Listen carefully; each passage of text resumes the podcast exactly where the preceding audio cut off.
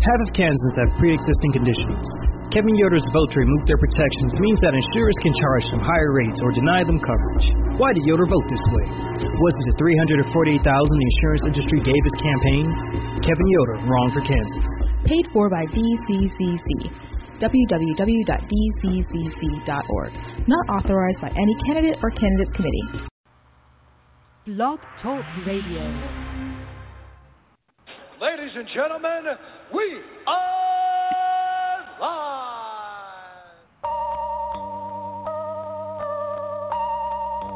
Lyrically, I'm untouchable, uncrushable. Running in a six hundred, running in a six hundred. Untouchable, uncrushable. Running in a six hundred, running in a six hundred.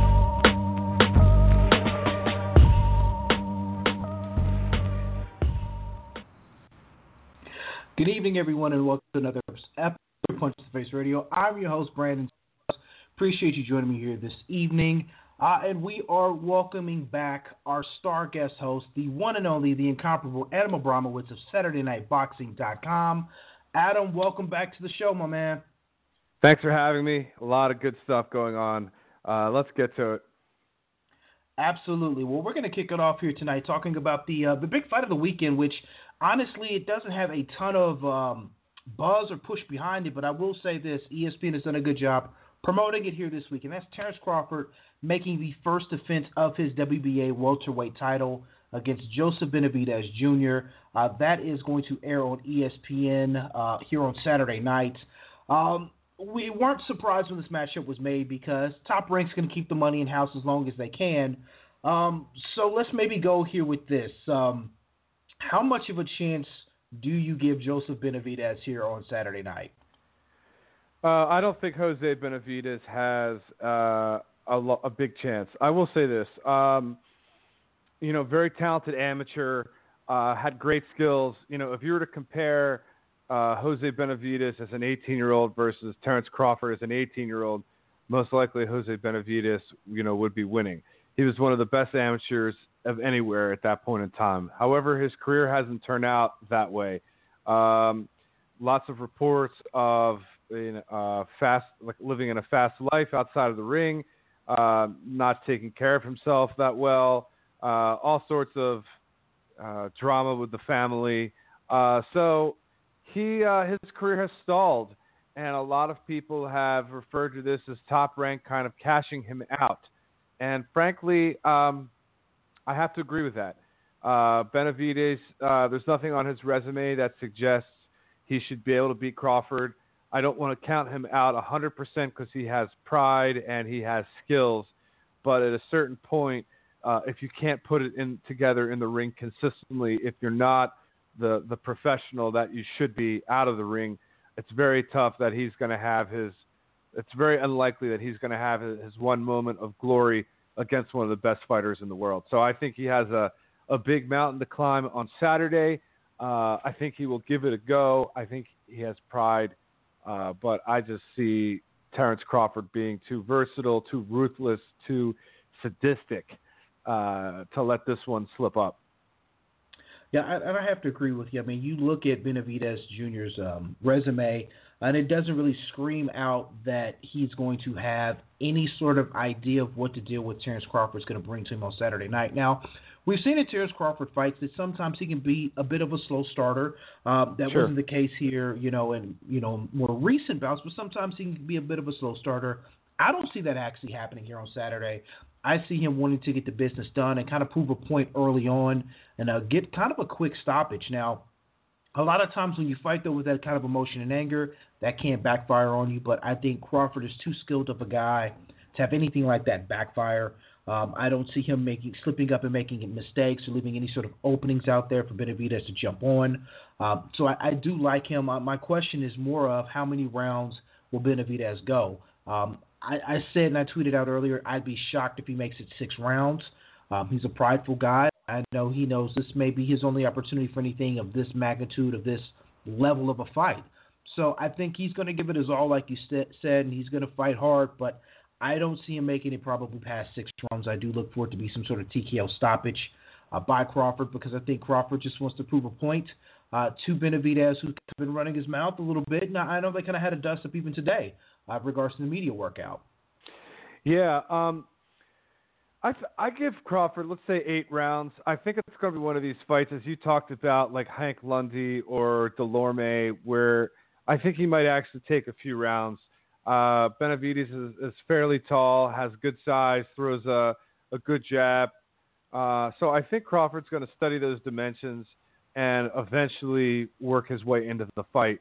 Um, the good thing for us as boxing fans and the good thing for fans of Terence Crawford is I think Benavidez has made this fight um, personal for Crawford.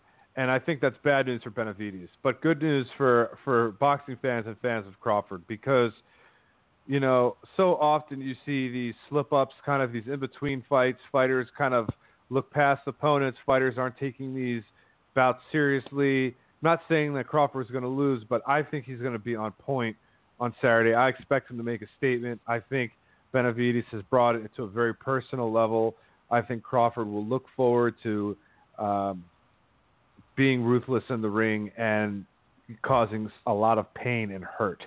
So I think we're going to get a very good performance from Crawford on Saturday. I'm really looking forward to that. Um, let me ask you this question. two thousand eighteen for Terence Crawford will see him fight Jeff Horn to get a title and Jose Benavidez. Um, is this, is this a, a, a, how would you characterize those opponents in this year overall for Crawford? I mean, maybe the best way of describing this year for him is a transition year, because he's trans, you know, transitioning from one forty to one forty-seven. Um, you know, and it's not like he didn't want to fight earlier uh, with Horn. You know, Horn has some injury issues that made the fight get delayed. So I can't throw all of it on him being, you know, this only being his second fight. It looks to be the only fight of um, of twenty eighteen. So I'm going to say a transition year, but I'm hoping that we can look forward to him kind of being more fast track to maybe adding some bigger names uh, to that resume come uh, twenty nineteen, because he, he's going to need it. I mean, if he wants to take stake his claim as being the number one welterweight in the world, he's got to add some resume names to that resume, because right now, if you're saying Horn and Benavidez are the two welterweights you fought, that doesn't do anything for me.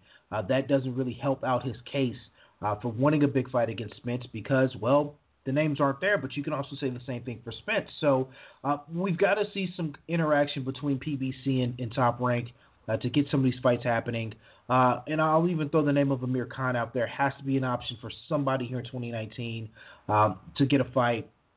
But twenty eighteen is going to be a transition year for Crawford. I'm going to give him a pass, uh, but I may have to revoke that if the next fight that he has in twenty nineteen is another soft touch or a uh, B-level opponent here in the welterweight division. Uh, let me, sticking on that, that theme for a second, um, who are some, if he wins, and we all expect him to win, uh, who are some potential opponents that you think we might actually see him fight in two thousand nineteen? I mean, and I'm sorry to put Pacquiao, you on the spot like that. No, no, no. I mean, Pacquiao's, we can probably mark Pacquiao as being off of that list. Um, I, I don't think, think that's going to happen now. So, Uh, really, when you now go to welterweight division, what who is available, who can maybe cross that line, if you will, to make that fight. Uh, you know, a name like Amir Khan is probably the biggest name out uh, that's not really linked to something to where he could maybe work a deal to where his fight is aired on E S P N, or maybe him even being able to pull in the money from DAZN uh, to have his fight aired. Uh, you know, you know, do a big fight with uh, Spence, maybe over in the, and not Spence with um, Crawford over in the U K. So from that aspect, Khan would make sense, and Khan always wants a big fight. Make that fight happen. Um, besides that, I mean, it's really slim pickings. Uh, if you really look at the guys who could make sense for him to fight, Danny Garcia would make sense, but again, P B C. Uh, Lamont Peterson, we don't know what's up with him, but I think that would be a, a decent test for him at one forty-seven. But again, he's across the street. Uh, Adrian Granados, another guy who I think is pretty much linked to P B C. He would make sense. Um, Joe, all jokes Flip aside, you know, Jessie, Jessie Vargas or uh, Dulorme. He's already fought Dulorme, uh, yeah, and, and yeah, Vargas yeah. Is, is now with, uh, uh, I guess, nominally with Eddie Hearn. I'm just saying, like, uh, there, you're all right. There is going to have to be a deal. There is one other uh, uh, uh, Top Rank fighter um, uh, Kavilaskis, who's uh, was a big prospect coming up, but hasn't looked necessarily the part. I'm sure he'll get an opportunity just because it's another in-house fight. But I don't know. I mean, there's going to have to be some deal being made, or, or I guess not. I guess Bob doesn't have to do anything. But for uh, Crawford's going to be making a lot of money in his new contract. And, True. you know, with that money, I'm sure Top Rank wants to see some return on that investment. So they're going to have to make a big fight with somebody at some time. I don't know who that's necessarily going to be, but um, uh, there's going to have to be something in two thousand nineteen because the current trajectory, it's great that Crawford's recognized as one of the best in the sport and he has his local following. But to get to that next level, not even that, but just to really get to see him against the best in the world. Uh, you know, unfortunately for him, uh, his promoter doesn't have many of those guys now. So uh, I'm hoping that a big fight can materialize for two thousand nineteen for him, because I'd hate to see another year like two thousand nineteen, like, you know, just two thousand eighteen for him. I hope we get something, you know, towards the end of next year, which can, could lead to that, that Spence mega fight. I'd even be happy with a, with the Sean Porters of the world or something like that. But I think, yeah. I think we need to see him against one of the other belt holders. Absolutely. I mean, that has to happen. And I think that has to happen with everybody in the welterweight division come next year. We need to see some unification bouts amongst these title holders, period. Whether you're uh, Crawford, you're Porter, uh, you're Pacquiao to a lesser extent who holds a belt, or whatever. You know, whoever holds a belt, you need to be fighting another title at some juncture of twenty nineteen uh, to help kind of solidify that division and kind of get things together and kind of make out this mess of who's truly number one at one forty-seven. Agreed. Agreed. You know, uh, there is one I, – I don't. There's a lot of prospects on this card, uh, but not a lot of good fights.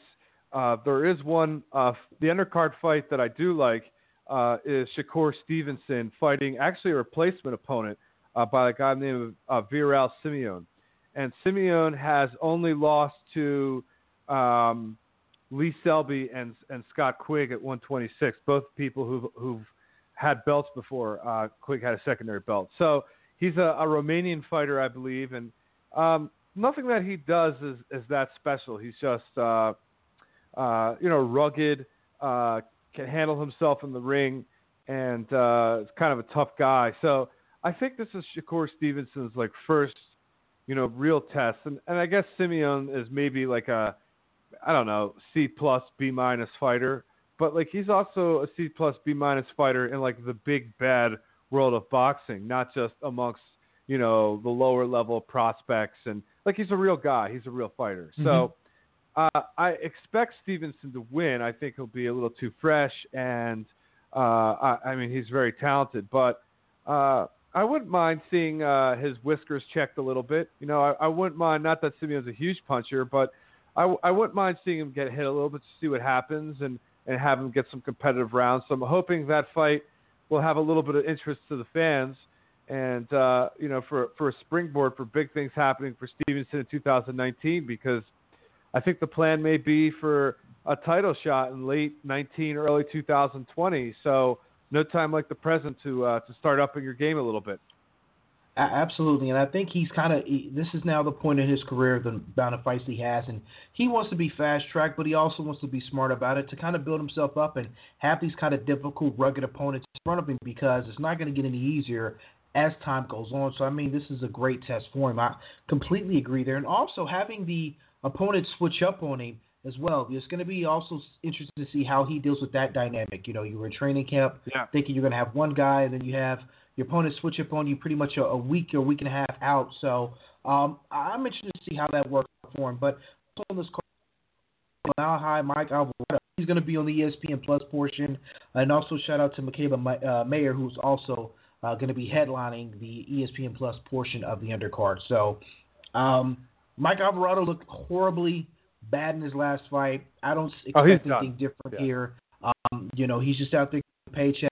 Uh, front him out there against somebody Top Rank's going to need, uh, you know, a push for, and, and Alvarado would be a good name on the resume. So they're just keeping him around, hoping he continues to win, and then boom, he's going to get a big fight and he's going to get hurt, unfortunately. But it's the yeah. hurt game. That's what happens. Somebody somebody tweeted out to me, why is Mike Alvarado still fighting? And I said, well, what else is he going to do? You know what I mean? Like, what else, what else would he be doing? I mean, he doesn't... We've seen the photos of him in his retirement, so... We need... uh, well, I'll, I'll put it this way. Like, there are a lot of boxers, or a number of boxers, who could be doing other things in their life. You know, they have degrees, they have certain skills, you know, they they have something else going on outside of their lives, you know, and they could do. I don't think Mike Alvarado is one of those people. And to be honest, him boxing, I don't want him to get hurt, but it's probably better for him being in training camp and having some type of structure in his life. Uh, he, he's been in a lot of trouble outside the ring in his life. So I don't know what else he would do. Listen, I, I saw him fight in Omaha probably a year, a little more than a year ago when he was on a Crawford undercard. He had nothing left. And uh, he still has, he has a punch, but he has no defensive reflexes, no hand speed, no movement. I mean, he's just, you know, trying to land something big at this point and, and hoping for the best. And you're right. You know, he will fight one of these emerging cats at some point in time and, and get beat up badly. But for this point, you know, I don't know, he's probably making twenty, thirty thousand a fight, forty, whatever he is. I mean, he probably needs the money. He, it's probably good for him to keep busy, to be honest with you. So I don't, I don't really begrudge it. Nope. I mean, I'll watch, I'm a train wreck, so hey, I'm down for it. Adam, yeah, we want to admit, we want to say this to all Billy Joe Saunders fans. What is up, bro? Um, Billy Joe yeah. Saunders uh, was denied his uh, his license here by the uh, Massachusetts State Athletic Commission here on Tuesday after he tested positive uh, for a banned substance. Um, I know I'm going to associate it on Oxflorian. Um, he tested positive for that, and they said, yeah, so no prize that they actually... Um, surprised. Uh, pleasantly surprised. I'll get into a longer rant for in a minute, but were you surprised?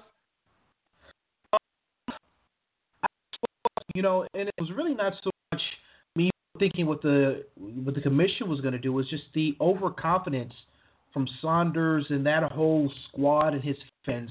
Just thinking, yeah, nothing's going to happen. This is like this is going to get pushed to the side, and uh, it didn't happen that way. So I was kind of reading off their confidence. They maybe knew something I, but um, they were completely wrong.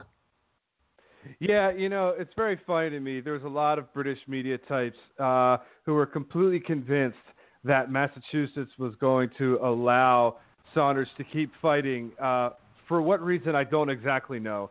Uh, the reason they gave is that Massachusetts apparently follows WADA rules, and this substance is not banned for WADA outside of competition, and blah, blah, blah. So based on that reading, um, they said no.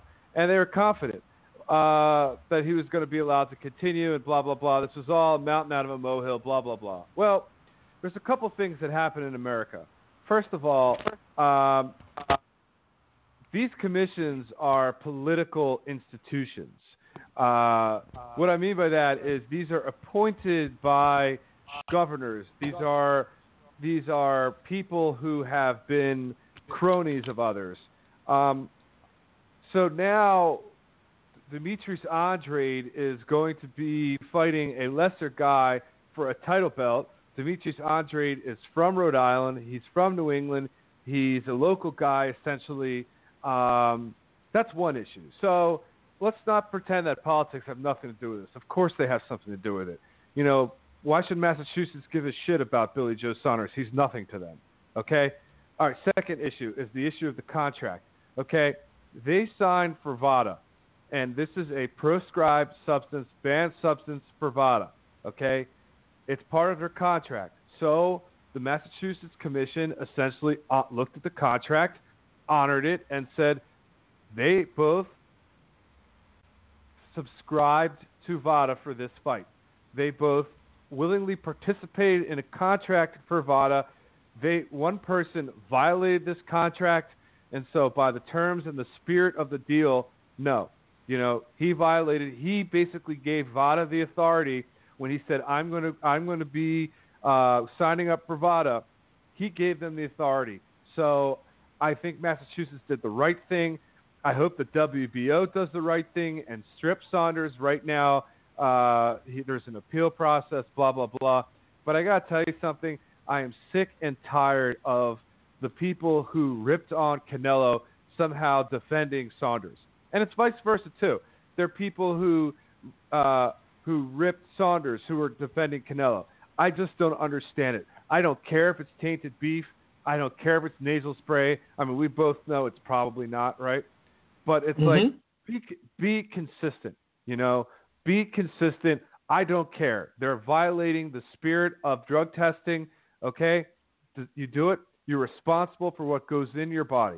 Uh, this happens in every single sport, whatever it is, football, baseball, basketball, track and field. You are responsible. And if you sign up for drug testing, they give you a list of banned substances. You have all these people. You have thirty cronies and people part of your posse. Have one person actually be in charge of what is in each of your supplements or the things you're taking. That is your job as a professional. You broke the law or you broke the the the agreement. Do your you know you don't deserve to fight. You deserve to get stripped. You deserve to get suspended. You deserve to lose money. I don't really care, right? There's real, to me, it makes no difference one way or the other whether it was intentional or unintentional. You broke a, a drug testing agreement. The sport needs to be cleaned up. The sport needs to be safer in this way. I don't want people doing all sorts of things and, and skirting the law. Uh, uh, no. So uh, there's no preferential treatment for one person. One other. Oh, it's not the same. It's not the same. It is the same to me. Okay, they both violated V A D A. No sympathy. And, I mean, as far as now Andre goes and his opponent, um, I'm going to be honest. I have no idea who this guy is. Um, and I think a lot of people kind of share that sentiment when – when the name got dropped, we were all like, "Who? Who is this? Who is this guy?" Yeah, it's a um, it's a it's an Namibian fighter uh, who has a little bit of power and is is fairly raw. I gotta tell you, um, he's actually ranked, I think, in the uh, in the top ten. Uh, his name is Walter uh, Katandakwa. Walter Katandakwa. Now, obviously, most of us haven't seen a lot of him or know much of him. Uh, he's seventeen and oh. Uh, he fights from Namibia in southwestern uh, Africa. Um, you know, he has a ninety-four percent K O ratio. Uh, let's see. We've seen Namibian fighters like Dongo, uh, Paulus Moses. These guys actually win belts and have some success. So I'm not going to like dismiss this fighter outright. We'll see. Uh, I know he's probably not as good as Billy Joe Saunders, um, you know, and, and plus um, Andre now has to switch from preparing for a lefty uh, to preparing for an orthodox fighter. So who knows? The guy might have a punch. Uh, we don't know exactly how good he is, but uh, I've been told he's not a can. So, uh, and frankly, Andre just needs a fight, right? He needs the opportunity to get in the yes. ring, look good, win a belt. And even if even if it is a walkover, it's good for him to get out there. He has a three-fight deal now that Eddie Hearn in the zone. Like, he needs to be out there being in front of people, looking good, creating some kind of demand. So I don't think this is a terrible scenario for him. I know it's difficult to, to switch opponents like this, especially at this high level. But um, you know what? He's been out of the ring enough. So it's time for him to earn his keep and show boxing fans, again, Uh, you know, that he has real world level potential. You know, it's scary when Gary Russell Junior has been more active than Demetrius Andrade. Just want to point that out to people. That's a scary thought to think about in boxing. But, um, you know, I, I'm like you. I got, I got to agree. You know, I'm glad that he's actually fighting. Let's cross our fingers be, that nothing happens between now and when the fight actually occurs, because this is boxing and we know some strange shit can happen. So let's yeah. hope Andre stays on the card and everything goes as right. planned with that. Um, but unfortunately, what this does as well, this adds even more murkiness to the middleweight division, because now Billy Joe Saunders has been stripped, but the fight that uh, they're going to have is for the interim title. You know, if, if he appeals and he wins his appeal, then he's going to get an opportunity to fight again for the belt. Uh, and that just kind of delays things in getting kind of cleaned up and tightened up in the middleweight division. You know, I was hoping the winner of this fight would maybe align themselves to face Canelo at some juncture next year. Now, if yeah. obviously if Saunders – Uh, wins his appeal, he's going to win his title fight back. It it's, it just adds more murkiness, unfortunately, yeah. to a division right now that we, we know Canelo's number one because he won, Um, not in everyone's eyes, but he won. Uh, and then you have a fight here uh, next weekend for uh, a vacant championship that was stripped of Triple G. It's just a lot of stuff encompassing boxing right now in that division. Yeah. You know, and the other thing is I didn't know who was going to win Andrade versus uh, Saunders. It was it was an interesting fight. I was looking forward to it. You know, it was a it was a fight between uh, a top guy at one sixty and a lot of people thought was one of the most talented guys at one fifty-four. Uh, I didn't know who was going to win that. So I guess boxing fans, I don't think it was going to be a great fight from a style perspective. I mean, but it was an interesting fight and an important fight. So it's not like, oh, we lost the fight of the year type fight. But no, we lost, I think, an important fight that would have uh, showed the relative strengths and weaknesses of both guys. So we did miss out on that. Um, but, you know what, that's the sport. And, and frankly, if, if I'd rather see the sport get clean. And if you have to break a few eggs, if we lose a few fights, you know, so be it. I think it's for the greater good. Agreed. Totally agree. I mean, it's just, unfortunately, this happens all the time. Uh, this won't be the first time a fight gets uh, delayed or canceled uh, due to someone failing a drug test. Um, so, I mean, uh, this is what we live in right now in regards to sports, combat sports as a whole. You're going to constantly have this kind of stuff happen. So, uh, you know, karma is the word of the moment right now for Billy Joe Saunders. So I, I hope he can just kind of set back, Uh, contemplate and think about what he did wrong and get ready to fight his appeal and see if he can get another chance to get his title back. Yeah, and you know what? And if he loses his appeal, he can get back in line, and I'm completely fine with that. Uh, you know, take take some time and, and uh, go to the back of the line. And, and you know, so be it. Um, you know, I, I just uh, – I'd rather have – if I if we lose boxers who are cheating – or are taking illegal substances and they don't fight, it's not it's not going to bother me. It really isn't. I'm not so personally attached to one guy versus the other guy. I'd rather feel better about the sport, and I'd rather feel better that the testing process is working. And so, uh, to me, that's more important. I do want good fights. I mean, we're not talking about, uh, you know, punch to the drug test radio here. Obviously, we, we're here to watch fights and talk about them and love them, and we do. But I, I want these sports cleaned up, you know. Yeah, completely agree, completely agree. Now, uh, we may uh, delve a little bit into uh, maybe drug testing. We have our guest on, uh, president of DiBella Entertainment, Lou DiBella, is going to be joining us here uh, momentarily, fans. So uh, I don't think Lou has ever had a boring interview, so I don't see that happening tonight. So Lou right. DiBella is going to bring it. Um, you know, that's what we try to do here on Punch the Face Radio. We try to bring people who bring the heat. Uh So I'll also throw this out here. Next week's show is tentatively scheduled. This guy's been scheduled like three different times now. Maurice Hooker, uh, he's going to try to come on the show next week to talk about his title defense he's going to have next month on E S P N. Um, so that'll be interesting. So that'd be interesting. That's a you good know, fight kind of against. A, uh, yeah. That's a good fight against Saucedo. I like that fight a lot. Yeah, he's kind of an under the radar champion. I think a lot of people are looking for him to lose. Um, he's going to be going into enemy territory, so definitely interesting talking to him about. Uh, taking his fight and why he decided to bow out and not do the World Boxing Super Series as he was once rumored uh, to be a part yeah. of. So uh, he'll be on the show here next week. Well, while we um, while we wait for Lou, let's talk about uh, Canelo Fielding. And uh, so uh, Canelo is going to be moving up to one sixty-eight to fight for a secondary belt against Rocky Fielding, a guy who a few years ago was K O'd in one round by Callum Smith, who just won a title at one sixty-eight. Um, Fielding's come back, had some decent performances against, you know, your B minus C plus guys. Uh, he was lucky to win a, a secondary belt earlier this year. Not lucky. He, he deserved it, but, um, I don't have a problem with the fight, to be honest with you. The only thing I think it's bullshit is the, the three belt thing and blah, blah, blah. Cause it's not, it's a fake belt. Um, I have no problem with it. It's a, it's an in-between fight for Canelo.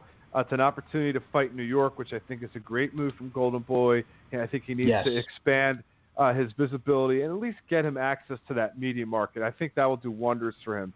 I know he's a big star, but you know, being in New York and doing the rounds of talk shows and T V and getting all the newspapers and the billboards, um, I think it's going to do wonders for his profile in the sport. And I think Fielding is made to order for him. And so, uh, you know, Eddie Hearn, who promotes Fielding, said, listen, you know, he jumped at the opportunity as his, his fighter Fielding. They weren't too greedy. They said, listen, this is our chance to make a name for ourselves and make some really good money.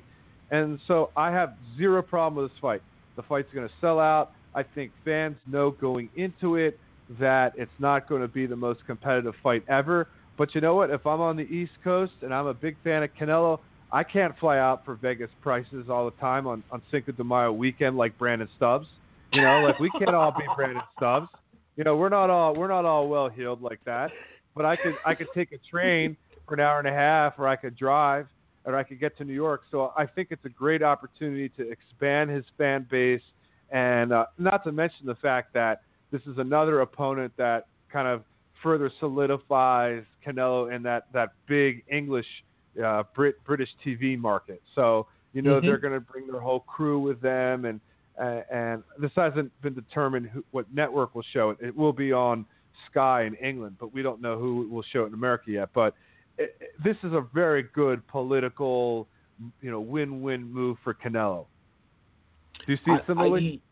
You, you hit everything right on the head, you know. I, I looked at it from this aspect, you know, granted this opponent he doesn't – that a lot of us here in America aren't really familiar with. I, I honestly said, you know, what the fuck when I saw the name. I was like, really? This can't be real. I, I know of Rocky because he holds that secondary belt, but just didn't make sense until I got the press release from Golden Boy. But I looked at it from the bigger aspect of Canelo's willing to challenge himself, go up a weight class, challenge himself, fight on a, a – I don't want to say – a short layoff because he's, he's got a cut.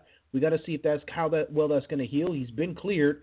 So, I mean, he, he's fighting here after a grueling fight in September, already back out of here in December. I respect that wholeheartedly that he's willing to do that. So, I mean, it's a, it's a win-win. I mean, and it's going to be really great for him uh, to be able to do that and expand his marketplace and his foothold Uh, in boxing, and I think when you open that up to the East Coast, I think that's just going to make him a bigger pay-per-view star going into twenty nineteen and whoever he faces Cinco de Mayo here next year. Yeah, I hear it. So we'll see. I, I, I'm sure there's going to be all sorts of uh, clamoring from various networks. Um, you know, to it'll be it'll be interesting. You know, as a parlor game to see where he winds up. Uh, Showtime is going to make a deal. Top Rank's going to try and make a deal. DAZN's going to try and make a deal. I won't be surprised if a T V network comes in and tries to make a deal, another one just for a one-off type of fight. Um, uh, I think that'll be interesting. But you know what? It's it's a good event for New York. Uh, I know they're going to have uh, Lomachenko also in New York uh, in, in December. So I think it's going to be a lot of fun. And, uh, you know, I don't begrudge it. You know, not every fight uh, – Canelo was just in a really tough fight, and uh, I the fact if, if he was waiting a year to fight Rocky Fielding, yeah, I'd have a problem with that. But you know what? Not every fight needs to be uh, against a killer, and if he comes back in December and he comes back in May, so be it. I think that's great for the sport. All right. As we're waiting on our guest, Lou DiBella, to join us, um, we do have a caller calling in. I'm not sure if this is Lou or not. So Let's um, hope it so is. Adam, let's bring him on. So, uh, caller, you're here live here on Punch in the Face Radio. Yeah, what's going on? This isn't Lou DiBella, but uh, this is uh, J R Bell here in the D C area. What's going on? Hey, J R, how on, are man? you? Yes, you're not exactly sounding like Lou, but you're a good man nevertheless. Know him well. What's going on? Yeah. Uh, just uh, getting into the uh, talk here, calling in, uh, you were just, you know, mentioning the thing with Canelo Alvarez. Um, you know, what do you think about, you know, Oscar's news talking about he isn't necessarily uh, co-promoting uh, that upcoming fight between Canelo and uh, Rocky Fielding? I mean, listen, it's all about setting terms. I'm sure Oscar can make a deal directly with E S P N if he wanted to. Um I'm sure he still has H B O, you know, without it. Um, Oscar is, is basically saying, listen, I, I have the number one or number two star in boxing, however you feel, if it's Joshua or, or Canelo, whoever it is, it doesn't matter. You you come to me with your best offer. You know, like, I don't need to I don't need to uh, negotiate against myself. You know, what's your mm-hmm. best offer? You know, basically rounding up all the players and saying, listen, I'm not making deals. You come to me. You know, what is the best that you have for me? I'm not going to sacrifice the golden goose for you. So I think he's he's in a great bargaining position, and and Golden Boy also wants to make a deal for the rest of their stable. Let's be honest. So I think whoever wants to offer Oscar, you know, a package for additional fights probably has an upper hand, whoever that will be. So this is Oscar's opportunity, and they've been doing this play since since Golden Boy had, you know, De La Hoya uh, still as a fighter, and they were doing Mayweather. It's, you want this attraction? That's great. I got these other guys too. They need to stay busy. So uh, I think you're going to see some type of deal for Golden Boy uh, as part of this as part of this uh, negotiation. All right, gotcha. Uh, thank you for that answer, and I'll uh, leave y'all to uh, wait on Lou to get back oh, on. Oh, thanks, thanks for calling, J R. Appreciate it. I appreciate it, man. Right. Yep. All right, Adam, I'll openly say I saw the, the Florida area code. That's what threw me off. But I do want to say this, man, because I got family dealing with it down there in Florida, down in the South. Uh, to any of our listeners, you know, if you got family down there, my prayers and thoughts are with you guys. Uh, another hurricane down there. It's it's been dropped down to a Category three. It's made its way inland. It's hopefully it's going to start uh, dis- dissipating in strength, but uh, definitely thoughts and prayers with everyone dealing with that uh, down there. It, it's, it's it's a scary thing to deal with and, and worry about these hurricanes and weather, but uh, I, I'm definitely praying for everybody who's down there and having to suffer and go through that stuff. Yeah, definitely. And uh, I'm actually uh, flying out to uh, to Florida on Uh, Saturday, so I have a, a work conference. Actually, it's in the Tampa area, so I think they're going to be uh, spared a little bit. But uh, yeah, it's devastation, and, and it's it's tough. You know, there's a lot of uh, uh, this this some hurricanes. Kind of uh, the one that was coming to North Carolina, everybody knew it was coming. I think this really intensified a lot in the last forty-eight hours. It became much much more than what people were expecting. So it's tough to evacuate and make your plans. And uh, uh, yeah, hope everyone's doing well. Absolutely. Now, while we still got a little bit of time before Lou DiBella joins us, uh, let me kind of get on a uh, kind of touch on something that I typed a lot on last week's show, uh, and then it ended up being a complete and utter dud. Um, you know, and I, I want to apologize right now to all of my listeners when I said last week that uh, Dylan DuBois would impress and you American fans would fall in love with him uh, when you got an opportunity to watch him on the E S P N uh, card, E S P N Plus card, uh, Frank Warren put on here on Saturday, and it was god-awful. Um, yeah. I can't completely, you know, Dubois did not look great, but Kevin Johnson also was there just, just to be there. Um, and the other fights didn't deliver either. So I apologize to all the listeners. Uh, it was completely my fault. I misread everything. It is your fault, actually. It was, it, it was going to be a good card until you start getting on board. You know, you're sabotaging it completely. Yeah. Anytime I think of something being positive and it comes out being crap, that that's that's just already a sign. So if I overly hype something on the show, just know when that event happens, it is going to suck and it's going to suck horribly. With that being said, I'm also looking forward to Jeff Horn, Anthony Mundine that's been made official now. Oh, good. You know, it sucks. You know, whenever you hype a fight or try, try and bring people in to see a fight, I was like you. The the the other fight on that card was Jack Catterall against O'Hara Davies, and um. It was an interesting fight between two uh, junior welterweights that have some promise. And it was just a terrible fight. Both fighters were unwilling to take any risks. Uh, I, I hope that it, I don't think either fighter deserved to win. I, I wanted it to be a draw, and I wanted neither fighter to be on television again. It was that bad. It was one of those days that, like, you question your life choices. You're like, I spent an hour on a Saturday afternoon when I could have been doing ten other things watching this shit fest. Okay, between two fighters that aren't going for it. This is right after I watched a ten-round boar fest between Daniel Dubois and Kevin Johnson, who, God forbid, throws five punches around. Okay, like, the boar fest, I expected, but I did not expect the shit fest. Okay, that really soured me. Luckily, we had some good fighting later on the weekend, blah, blah, blah. By the end of the night, I went to bed happy, blah, blah, blah. It was, pe- it was perfect. Uh, so... Lou said, I, I Lou said you, he's on and waiting. So yes, that was yeah, my, that was absolutely. My I think you, okay. I think you set the tone perfect for you know for four letter bomb. So uh, uh, you know, perfect. Lou's free to let him fly because right now we have joining us the president of DiBella Entertainment, the one and only, uh, the passionate, the knowledgeable Lou DiBella is live here on Punch to the Face Radio. Well, I, I wasn't intending on using any vulgarity, but I guess fuck it. I'm sorry. I don't know. You, you didn't have the misfortune of watching that terrible Jack Catterall O'Hara Davis fight. It was it was just awful. I, I, I, I, I'm not in the mode these days where I reach for bad programming. Yeah, fair um, enough. But you know what? I got to be honest with you. I didn't think that the the first, I mean, was that a rematch? No, um, uh, it wasn't a rematch. Uh, uh, who did Davies? Who did Davies lose to? Uh, Josh Taylor. Okay, yeah. you were. That's right. That's right. Yeah. So I mean, I was think? actually. I, I. I. That's a bad loss, man, for for Davies. That awful. I Very think, tough. Whatever. Very tough. Well, Lou, thanks, thanks for coming on. We got a lot to talk to you about. Um, one of the we got we got two or three big fights the next month. Let's start with one of the most high-profile ones, which is um, Danny Jacobs against Sergey uh, Derevyanchenko. And what's really interesting about this fight is something you rarely see in modern boxing: is two people from the same gym and the same uh, uh, camp essentially fighting each other. Uh, were you surprised that this fight got made? Um, a little bit, they, based on the fact that they sort of shared trainers for a long time, and um, you know, I was somewhat surprised by it. But I, you know, Danny's been uh, desperate to win a title, and you know, pre- this presented itself as a title shot. I mean, those guys know each other very, very well. They've sparred countless rounds, and it's been good work. Um, but Danny must have a very strong level of confidence in the fight. Um, it's a little weird when your trainers sort of split and one goes with one guy and one goes with the other, but it's not the first time it's ever happened. Um, but it's look, it's a, it's a terrific matchup. It's a real, I, I think, a really dangerous fight for Danny Jacobs, particularly if he looks the way he looked his last couple of fights, which I don't think have been two of his strongest performances.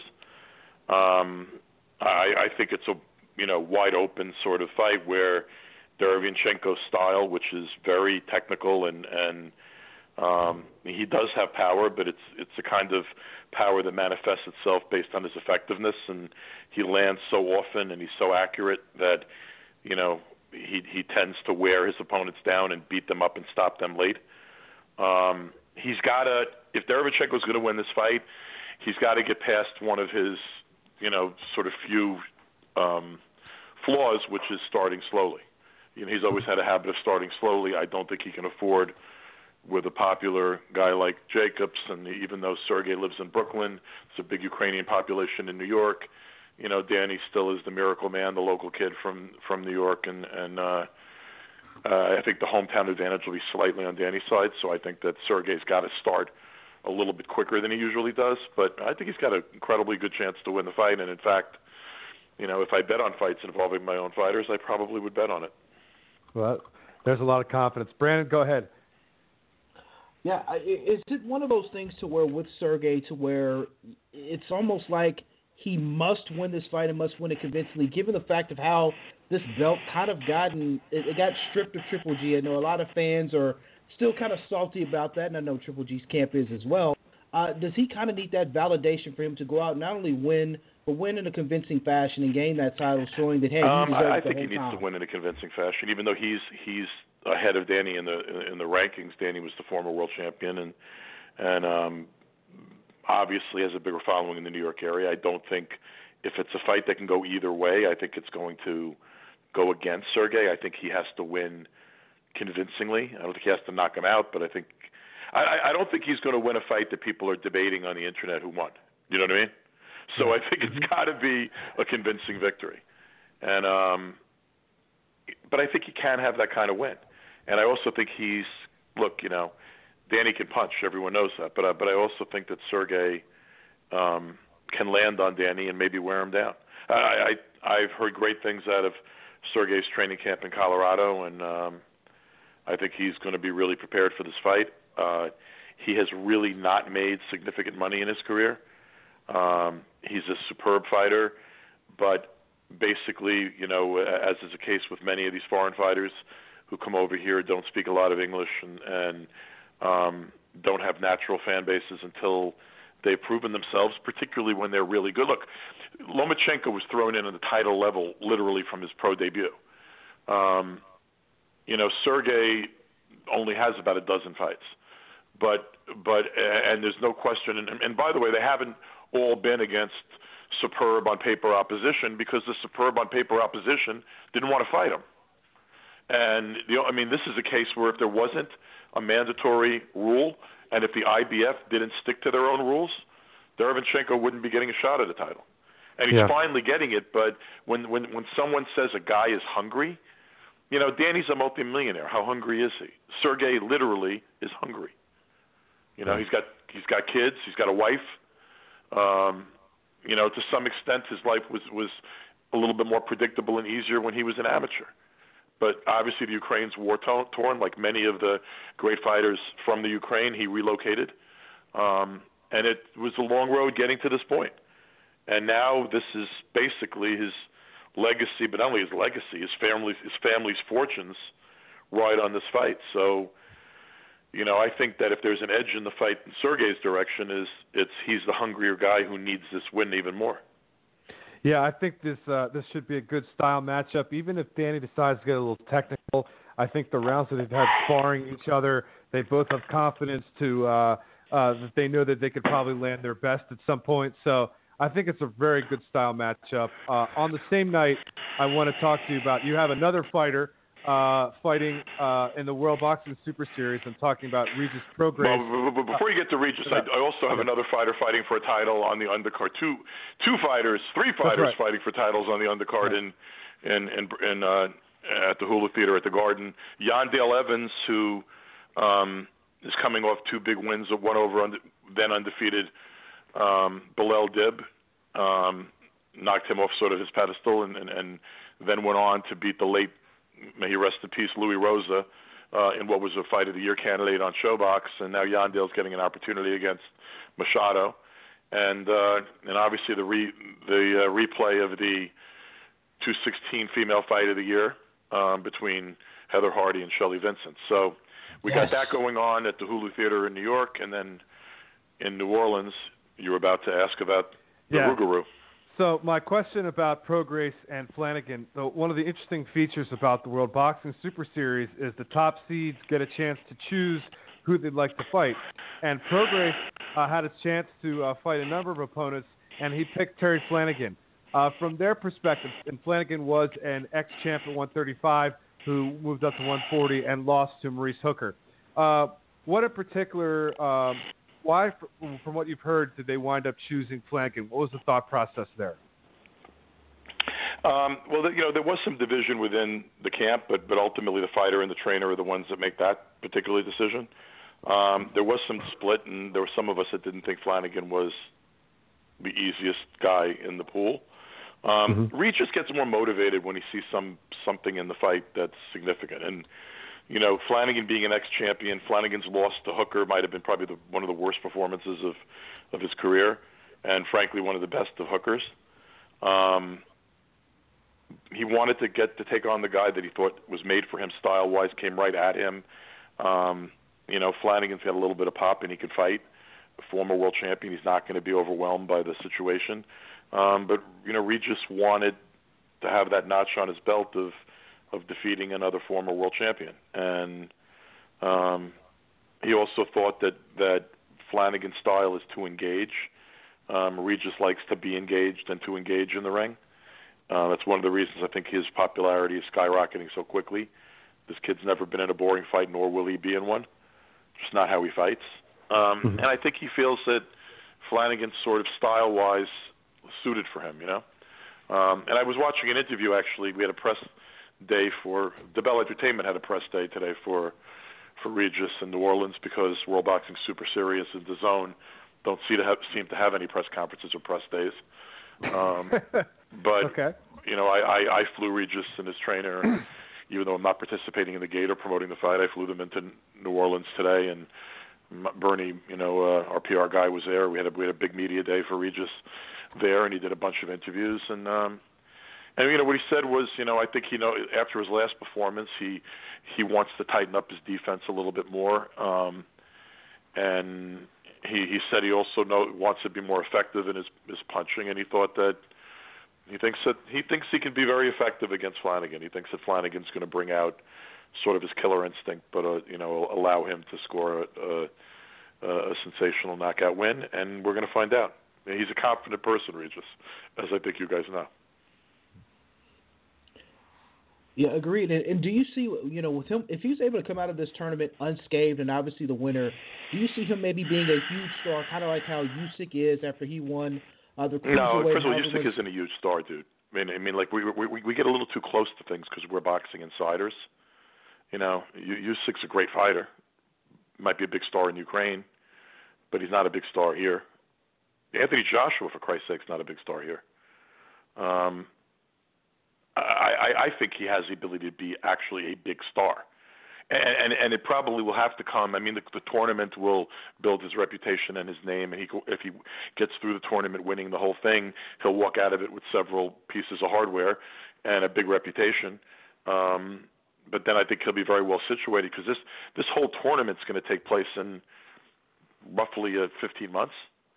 So, I mean, he'll, he'll have the opportunity to, to seriously increase his credentials and his resume and and his marketability worldwide in, in, in fifteen months. But, look, you, you have a kid that's intel- highly intelligent, you know, very strong um, sense of self, very bright, very well-read, you know, has an appeal to the urban market.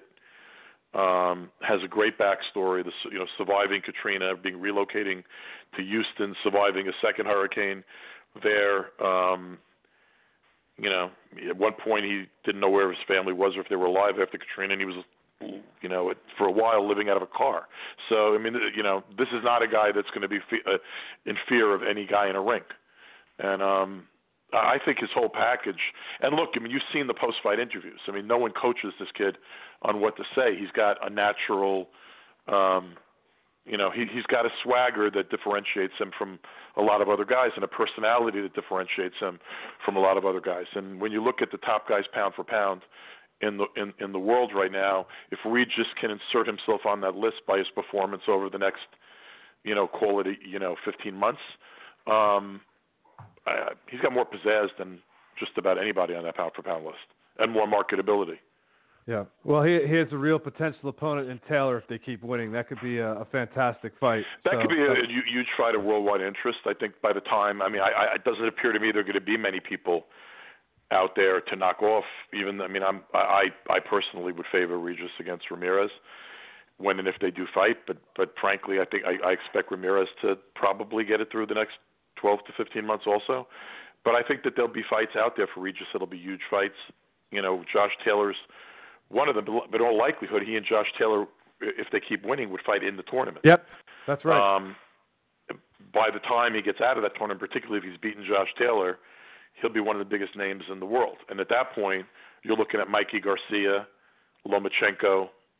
You know, the, the possibilities are, are, are really interesting.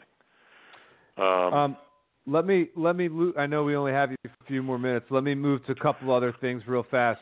Um, Another fighter of yours uh, who's fighting for a title shot is uh, Tevin Farmer, uh, he, or he, he's uh, defending his title uh, against James Tennyson. Let me take this from another perspective. Uh, Tevin Farmer, at one point in time, he's from my hometown of Philadelphia, and uh, he was once seven four and one. Uh, you saw something in him, uh, and it's safe to say that very few others did, uh, and signed him well, where he doesn't. I did that fight. Um... I did that fight, Adam, that where he was seven three and one, and I needed a replacement opponent for Pedraza, who I was promoting at the time and was on Showbox, and we got Tevin last minute, as was the case with most of Tevin's fights. And of course, he was he was no one did him any favors the first eleven fights of his career. He had virtually no amateur background. He didn't have a manager then, and he was just getting tossed to the wolves. Um, but I was really impressed with the performance he gave against Pedraza, losing. Sort of coming in on really short notice, and you know, despite his seven three and, and one record, this kid believed he had what it took. It took even then he believed he had what it took to be a champion and and a, and a good fighter. And I remember him saying to me, like leaving the arena, and I probably thought he was a little bit nuts. Keep your eye on me because you haven't heard the last of me. And I was in a bar, I don't know, call it a year later, and I'm watching a, one of those Golden Boy shows on E S P N, and Tevin's beating the living bejesus out of this kid. He's just smacking this kid all over the ring. And I didn't know it was Tevin. I'm in a bar and I'm just watching a fight in the background. And I'm seeing this little black guy beating the hell out of this good-looking Mexican kid. And or Mexican-American kid, as the case may be. I don't remember now. That it was a De La Hoya undefeated prospect. And it looked like Pernell Whitaker beating this guy every round. And then they showed his record at the end of the fight, and he was eleven, I think, at the time. I think that made him either ten four and one or eleven four and one. And that win caused me to make a call to – he had a new manager. I, I called that manager, and I said, you know, wow. I said, I was really impressive win. And um, we started talking, and then I, I got – I made a deal with Tevin shortly after that, and he's been on a tremendous string of, of wins. I mean, it took a lot of time and, and investment, but – Um, it all it took a tremendous amount of guts from him and a tremendous amount of resilience and ability to overcome adversity. You know, he got shot through the hand, uh, very serious injury. Originally, I thought it might be career-ending. Within a matter of four months, with probably only sixty percent use of the hand that was shot, the opportunity to fight for a world title presented itself, and even though he was far from one hundred percent and much more of a one-arm fighter, he took the fight. I thought he he won the fight. Yeah, um, I thought he won pretty easily, actually. And, and I and I didn't think it was very close. I mean, it, I mean to be honest with you, like I was uh, shows you like bad you know bad bad judgment and mojo. Uh, I went to the beer to get a like sort of a victory beer, uh, and when I got back to the couch, I saw he didn't get the decision, and I almost friggin' had a heart attack. Um, more because I was bummed out for him. And he went through a real funk after that, man, like a serious depression and stuff. And then, bang, shockingly, because it doesn't usually happen to Japanese fighters, the Japanese fighter fails a drug test. And then his kid is given a, you know, a second bite at the apple and then wins the world title. Yeah.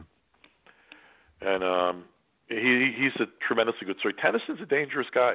I mean, you know, Tennyson's not going to outbox, outbox Tevin, but Tennyson can pop.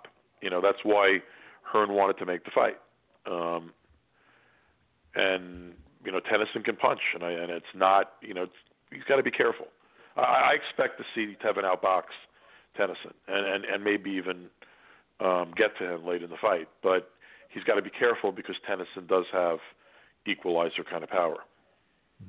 Uh, one thing I do want to kind of go over right quick, because I know you mentioned her, but we also want to give a special shout out to Heather Hardy, because her fight's now going to be on H B O, which looks to be the last fight ever uh, on H B O, last card, uh, at least. I don't think it's going to be the last being... card ever on H B O, by the way. I think that it, it certainly would be, could be the last women's fight on H B O ever, and, it, and it's going to be one of the last fights ever.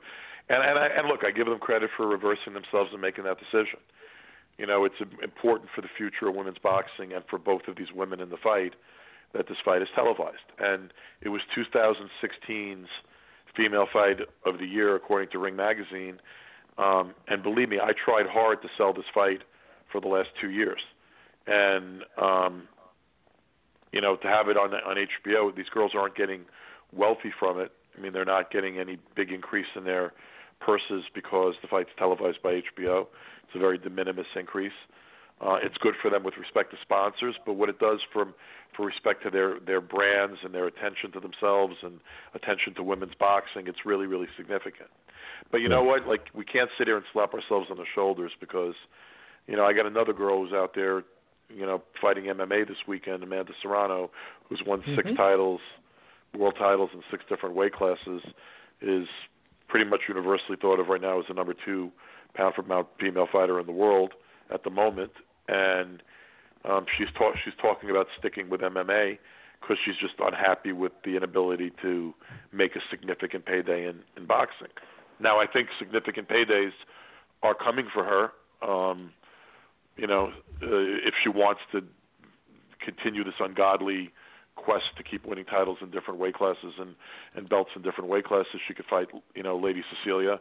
Um, I, I think that's a real reach given her true weight. Um, but there are bigger fights there, Katie Taylor. There's other stuff happening. But if you're Amanda Serrano and you've been fighting since you're a teenager, you're twenty-nine years old, and you're making more money as an uh, an oh oh and one mixed martial artist than as Uh, a potential future Hall of Fame boxer. Um, I, you know, like I, I do the best I can. I think I've done a really good job with her, but I can't blame her for her frustration, and I can't blame her for her anger, and I can't even blame her that some of it gets directed in my direction, even though I think it's somewhat misplaced because I think I've worked really hard to try to get attention and, and platforms and opportunities for the women that I work with. But I'm not going to lie to you. I'm not going to tell you it's been as successful as I would like. Um, I'm taking great, you know, a little, I've taken a, you know, a little bit of joy. I was going to say great joy, but a little bit of joy in, in, in the fact that these two women, Heather and, and, and Shelly, are getting this much-deserved platform and opportunity to fight each other again in front of a major audience. And, you know, both of those women are in their thirties, and they grew up during the heyday of H B O boxing. So to them, H B O was the holy grail, the someday fight on H B O. And both of them are going to be able to say, before H B O boxing is out of business, which I didn't think I'd ever be talking about, um, both of those women are going to be able to say, I fought on H B O. Now, that being said, that's not of much solace to Amanda Serrano. And um, despite her announced retirement, which she she has announced, uh, her retirement from boxing, um, I'm going to be still looking to get her the kind of economic opportunity she deserves. Yeah. Well, Lou, let's, uh, let's talk briefly about H B O.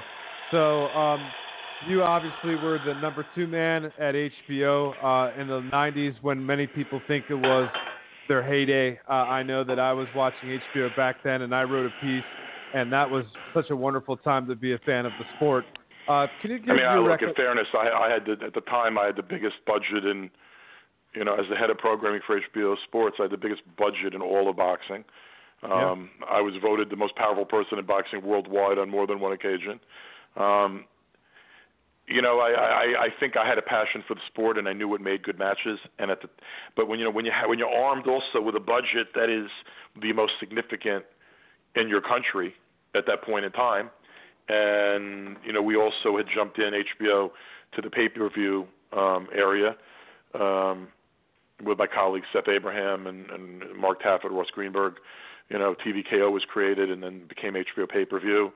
Um, you know, we were doing big fights on, on H B O Sports, you know, on the network, on Championship Boxing. We were doing big fights on Boxing After Dark, which was doing incredible ratings with fighters who initially, when they first appeared on After Dark, were for the most part unknown. Yeah. Um, and then, you know, we, we had mega fights with regularity between De La Hoya and, and, and uh, you know, Trinidad and the heavyweight division back in the nineties, you know, Bo yeah. and uh, Holyfield, Lewis, Tyson. Yeah. Um, you know, it, it was it was sort of a glorious, you know, period. It's hard for me to imagine that there won't be H B O boxing in, after two thousand eighteen. Can you uh, can you real briefly talk about not just we understand how good H B O boxing was back then, but in terms of the priority of boxing at H B O and how it was, it, it was must-see programming. It was considered must-see programming. I mean, like, you know, our department, the, the sports department, we were big shits back then, you know, within the H B O building. You know, the, the top programming on the network were like The Sopranos and, you know, we had, we were known for we had great series, Sex and the City and Oz and The Wire. We had great documentaries, but boxing was... You know, boxing and the sports department were, you know, hot shits. I mean, Seth Abraham was the nationally recognized, you know, head of a sports division and, and the centerpiece of that sports division, even though at the time we had a much greater width than premium cable sports has. You know, today we were doing a huge slate of the best documentaries in the world, constantly winning Emmy Awards for documentaries. We had Wimbledon. We had Inside the N F L. Um The, you know, the, there was a breadth of sports. Boxing was the bread and butter of of the department, and, and everybody that worked in the sports department, you know, frankly, just about everyone in the in the nineties had a passion for boxing because we knew where our bread was buttered. And I, I think a key, you know, to some extent, like you have to deliver results so for people to to value your programming that way. Um, I think we delivered we delivered results, but The, the, we were very important to the network, um, you know, in that period from the, the late eighties through through two thousand. And then I think starting around two thousand, a little bit less so. You know, yeah. I think that boxing, you know, sort of slipped in terms of its priority uh, among, you know, the programming that was on H B O. And I think that that sort of continued to the point where it became a self-perpetuating prophecy, you yeah. know. And and I think that, it, you know, maybe the timing was shocking to some people, but I don't think a lot of people, including myself, were totally shocked right. than the Herd. So, I mean, I, I compared it to kind of like losing uh, – uh, when you lost to H B O boxing, it's kind of like losing a family member in that it was somebody who was very important to you at a certain point in time. And I think for many people in my generation, uh, we grew up, H B O boxing was almost our introduction to the sport. Uh, so I think it played a very role, uh, important role in teaching us about the sport, educating us about the Look, sport. Look, I wouldn't be I, – if Seth Abraham didn't hire me and, and, and uh, the, the then general counsel of H B O, John Redpath, didn't hire me and uh, – You know, I got to meet almost all my heroes. I mean, my, my, my, you know, my favorite sports were boxing and baseball, and I own two minor league baseball teams now, the Giants double A affiliate, the Tampa double A affiliate. You know, I've had a pretty tremendous career in boxing, and none, none of that would have happened without H B O. So, you know, for me, those people I worked with, you know, for all those years, you know, all those years ago were like family to me. Some of them aren't around anymore, and God bless them and rest them in peace. But, you know, guys like Artie Curry, who was, you know, one of the greatest guys I ever met in boxing, um, no longer with us, but he, he was our, our talent director throughout the nineties. And, you know, we had the jackets, briefly had them, because there was a lawsuit over them. And I think like ten of them exist. But the jackets said, you know, H B O, the heart and soul of boxing. And for a long time, H B O was the heart and soul of boxing. And I'm proud of those years, and I'm sorry to see them go.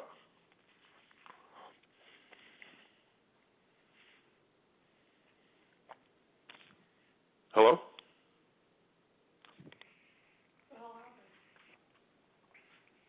Hello?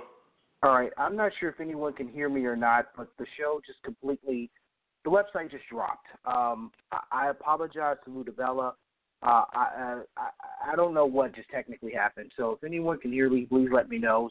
Uh, send me a tweet, D M me, uh, that you can hear me here on air. I'm actually having to call here from my cell phone because, well, Blog Talk Radio just completely dropped and completely just ruined the show.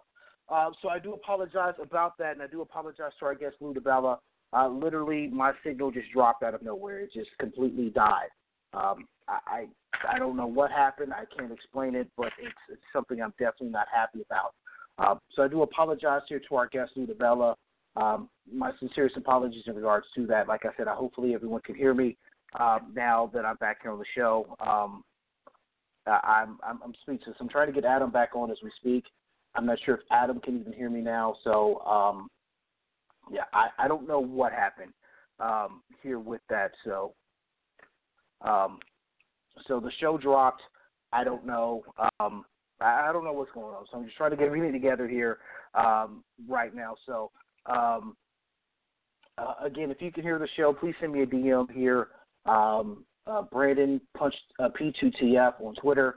Or uh, if you're listening to the show live, send me a text and let me know that you can hear the show because I, I don't I can't tell if the show is going on or not uh, still as well. So uh, just bear with me here a few more seconds um, to see if we can get everything back up and running here on the show. So again, I do my apologies to everyone who's listening. Again, this is. Um, Technical difficulties here. Again, I, I don't know what exactly is going on with Blog Talk, uh, but we're trying to get everything up and running now. So uh, give me a few seconds here. We'll see if we can get everything back and running here on the show. Um, uh,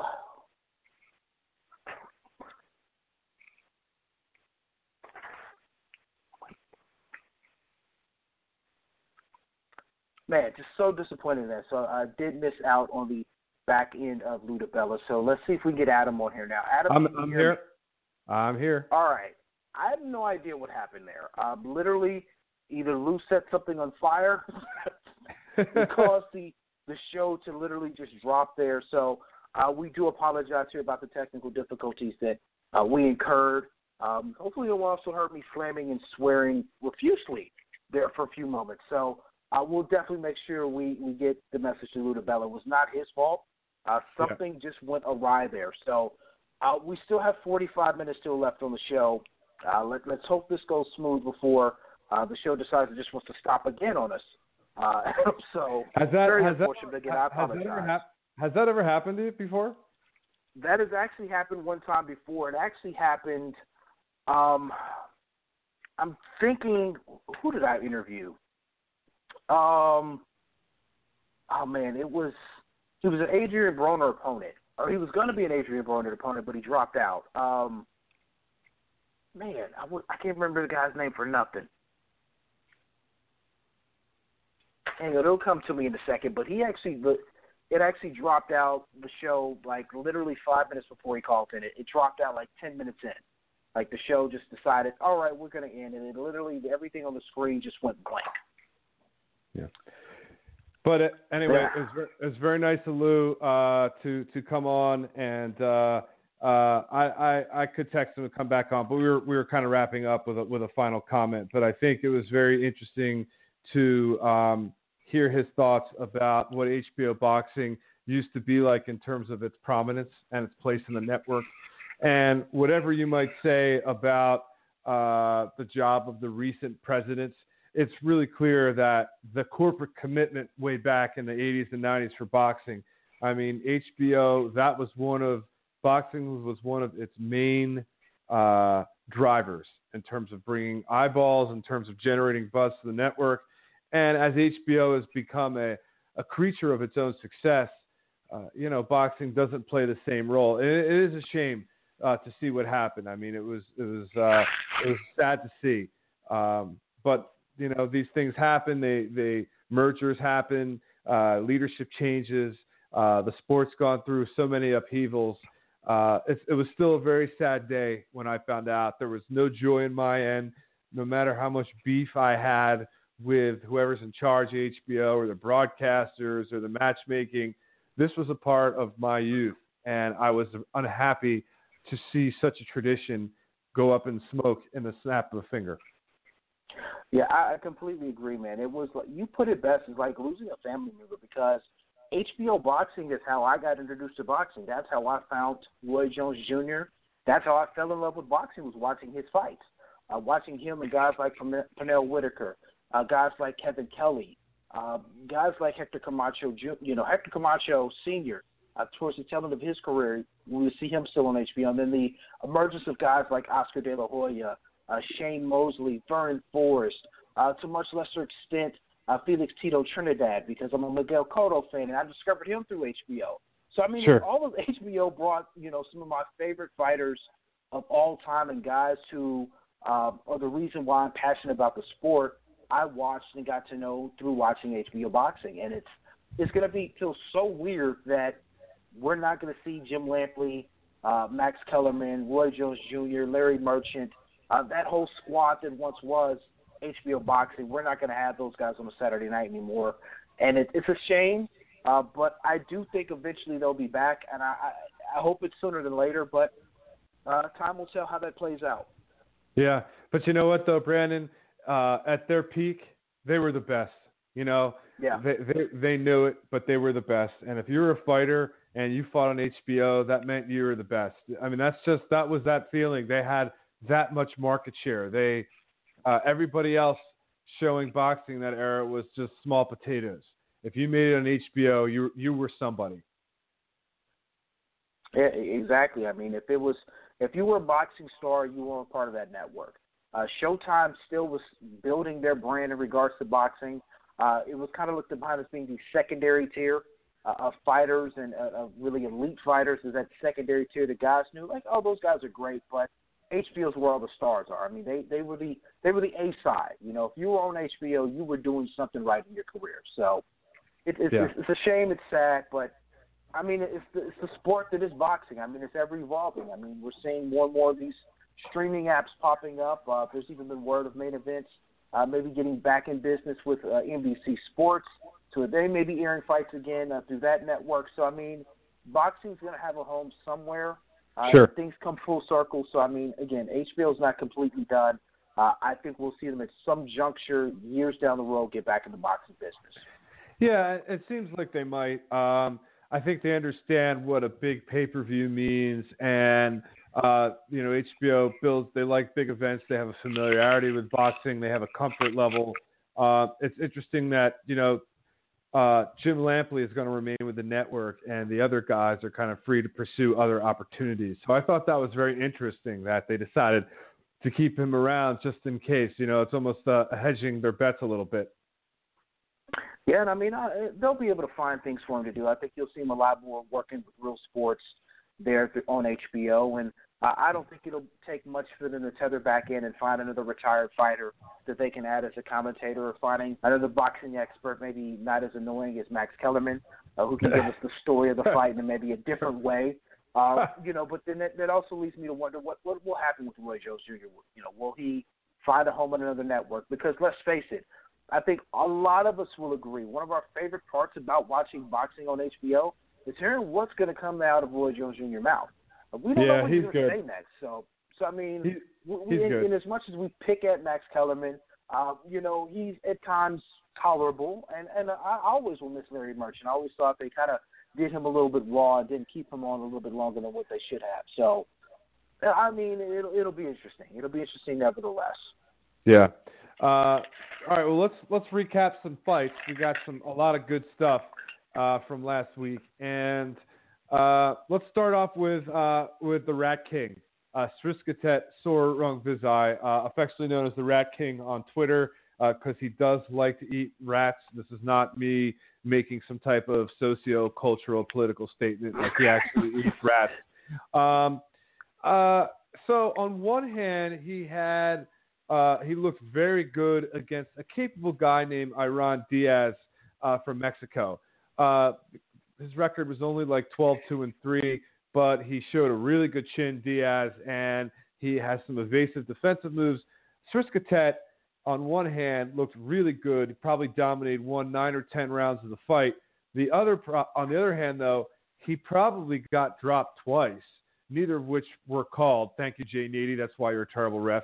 Um, and, and I don't know, uh, you know, I still thought he looked great in that fight. I thought both the other times where he went down were ruled slips. I thought one was definitely legit. It was kind of a flash knockdown type thing. Uh, the second, uh, I don't know. And uh, but anyway, uh, I don't know how much you saw of the fight. Uh, are you troubled that Srisketet went down a couple times, whether legitimate or not? Is, does this hurt his status? What's what's your opinion? I don't think anyone really separated themselves from the pack in regards to challenging him. Uh, we saw that at the last Superfly card. It just no one really showed that that pizzazz to say, "Hey, I'm that next guy up." And uh, even a, a German, um, I know I'm forgetting his name here, and, uh, and, K- and K-Haas, and K-Haas, and K-Haas.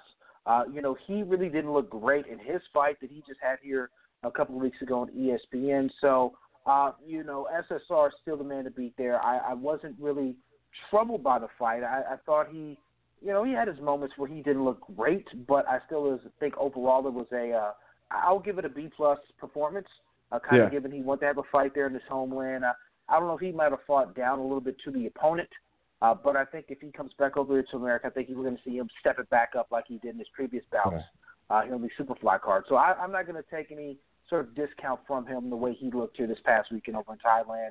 Uh, it was what it was. I don't think we're going to see back-to-back performances where he has a kind of slippage. I got to tell you something. That was the most bloodthirsty crowd I've ever heard in my life. Uh, listening to them every time he threw a punch, they're like, rah, rah, rah. Like they wanted, they wanted Iron Diaz, uh, Diaz's head on a stake. You know, they wanted blood squirting around. They, tell, they wanted, they wanted to roast him alive. It, it was, it was ghoulish. Now, maybe it was because it was also a, on a Muay Thai card with also M M A and uh, and boxing. But I'm telling you, that was the most ravenous crowd I've ever heard in my life. Like I I, I, I can only imagine what it must have been like in the arena. Hearing it, I don't know, ten thousand miles away was was was uh, uh, I don't even know. Like somebody punched me in the face. It was so strong and not what I'm used to hearing. It was just a crazy atmosphere in Bangkok. Yeah, man, it was. I think because you got that mixed martial arts crowd uh, with the boxing crowd, because that you know his fight was a special attraction there of the night. Uh, I think that's why you kind of got that weird bag of energy out there. But yeah, a lot of boxing uh, M M A fans are like that. They're uh, they're different characters, man. I'll, I can needless to say say that they are definitely um, very hungry for blood when they see those fights occurring. Yeah. So let's move there, and then. Um... We talked about that shit fest uh, from England on Frank Warren's card. This is not to denigrate Frank Warren. Uh, it's just sometimes the cards don't work out, so be it. Um, let us move to Sunday morning in, in Sunday morning in the U S where we had Anoa Inui uh, destroy Juan Carlos Payano one round with probably one of the prettiest one two combinations you're ever going to see. Not just pretty, but scary, you know, and it was just that, that lightning quick jab with that thunderbolt of a right hand. That's, that's all she wrote. I'm not sure if Payano ever ran into punch, but I'll tell you something. That was one of the more impressive performances I can remember. And it shows you right off the bat, the guy's smart. He has athletics, athleticism. He's cerebral. He has power to boot. I mean, it's the whole pa- – I mean, it was just awesome. Yeah, man. I, I think that performance showed me, which I already kind of knew going into this tournament, uh, I, there's no one who's going to beat him in this tournament. There's just not. I, I think he's just steps and levels above guys in his weight class right now. And it's the scary part is he's young and he's only going to get better. I mean, he, I think he's just now literally twenty-five or is going to be turning twenty-six. He's only going to get better, people. Uh, so if you're going to try to catch him, you got to catch him now. He's only going to get better, and um, I wish the best of luck to anyone who gets in the ring with him because they call this guy the monster for a reason. Uh, that knockout we saw here Sunday morning is proof in it that he is legitimately a scary dude for that weight class. Yeah, and, and um, I got, I mean, there's a lot of enthusiasm and excitement around him, and frankly, it's fantastic. Uh, It's fantastic that we now have through the uh, the D A Z N platform the ability to see these fights uh, because he's going to get exposure to wider audiences than, and not even just the D A Z N, but the World Boxing Series. You know, normally this would be stashed away on some impossible to get stream that's going to, you know, bring all sorts of malware on your computer. It's really nice you could see these fights and put them on your T V, you know, through Roku, which I finally did. I joined the twenty-first century, got a Roku. It's very exciting.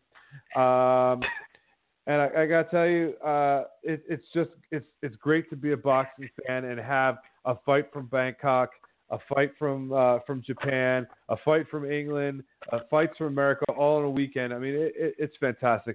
On the undercard, uh, I do want to say uh, very impressive performance by uh, in a title fight, uh, Ken Shiro. Uh, defeats Milan Malindo, and that was a great performance from Shiro. He's a very um, uh, skilled one hundred eight pounder.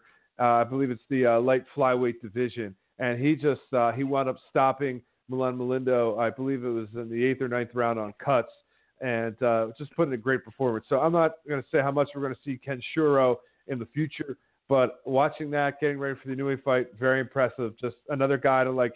Just uh, keep your mind on and, and, and, and remember to make a note of that in the future. Yeah, man. The, the, this, these, you know, with the D A Z N and with these undercards they're putting together here for the World Boxing Super Series, it's going to expose American eyes to different fighters you've never seen or heard of, or maybe just heard of, but never got a chance to see. And like you said, you're not worried about watching some bootleg stream or having to, uh, you know, listen to Russian Uh, commentators as you watch it on YouTube. So uh, it's such a great thing that this is here. You know, I, I got to praise them uh, for what they're bringing here to us. Yeah, and let's move to um, let's move to the D A Z N. And uh, we had an interesting four-fight card, and I know it was going up against a, a very big uh, M M A uh, uh, pay-per-view that night. But, um, you know, it wasn't the best date. Uh, it was Chicago. It wasn't a huge crowd. But I got to tell you, Uh, three of those four fights really delivered.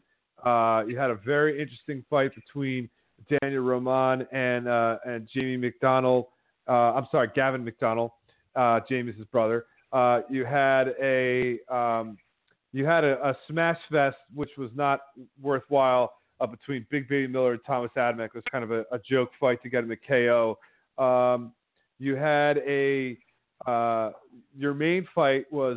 Uh, uh, wound up being a draw between uh, Dulorme and uh, better and um, uh, Jessie Vargas, where both fights fighters went down.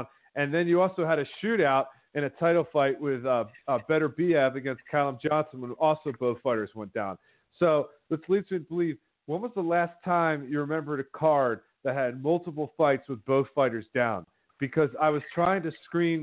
Uh, maybe I'll put that out on Twitter or. or uh, Um, I, I was trying to think of that. The last time on television that both fights had both fight uh, multiple fights had multiple fighters down. Uh, it was a good card. It really delivered. Which where do you want to start first? I, I mean, we'll start with this. You know, the presentation was good. Uh, I thought that was yeah. actually well put together. Production team uh, on point. I was impressed by that. Uh, the fights in itself, you know, you know, for this being their first uh, American broadcast card for you know DAZN U S. Uh, no, it was not star-studded. Yes, it did have a lot of competition in combat media sports world, but the fights delivered to where now you're getting that buzz after the fact that people are still talk, talking about it. People can still sign up for DAZN and, and stream those fights. They can watch those fights again because they were literally right up as the card ended. Uh, as soon as the card ended, boom, they're on the library for you to view. So I, I really am impressed by what they do from that aspect. Uh, as far as the fights go, Uh, Better Biev, I was very impressed by him. I think he can now – he has the opportunity to kind of solidify and separate himself uh, from the other fighters in the light heavyweight division. Uh, obviously, I think he's got to get a unification bout with somebody uh, here sooner than later. I was impressed by him. I was also impressed uh, by Dan- uh, Daniel Ramon, uh, another one of these young guys that I think a lot of people aren't too familiar with, but I think with this platform of being on DAZN, people are going to get more familiar with him. Very legit fighter. Uh, holds that belt in the bantamweight division, so I think he's good. But the main event in itself was not – Dulorme Vargas, I didn't have a lot of expectations going into to begin with, uh, but it ended up being a little bit better than what I thought. Uh, um, I'm not mad at the draw, but, it, you know, you got kind of two B-level fighters fighting each other in a fight that really – I don't know what the fight was for. Uh, some were saying it was a title eliminator, and Steven Espinosa quickly went on Twitter and said, nope, that is not the case. Relax. So, um, you know, overall, I, I, I'll give them a, an eight out of ten in regards to overall for entertainment, production, everything. I thought DAZN actually did a really good job first time around. Interesting. Um, I got to disagree with you with one. I, not disagree with you. Uh, I was less than impressed with Better B F. Um, I got to tell you something. There's a couple of people that I know that pointed me out to him when he was a four and oh fighter, saying that this guy's the future of the light heavyweight division. He's a killer. He's all these things, blah, blah, blah. Uh, there's no denying his power. Um, I've now seen him down on the canvas twice, once from Jeff Page uh, a few years ago and once now from Colin Johnson. Uh, it's all nice that you can hit, and it's all nice that you have power, but if you can't take a punch, and if you leave yourself as open as he was, uh, I got to question how good he actually can be with some of the killers at one seventy-five.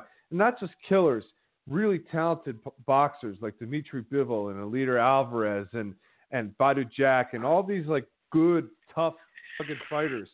I, I got to tell you something. I, I He got a good win, but uh, something about it just gave me a little bit of a pause.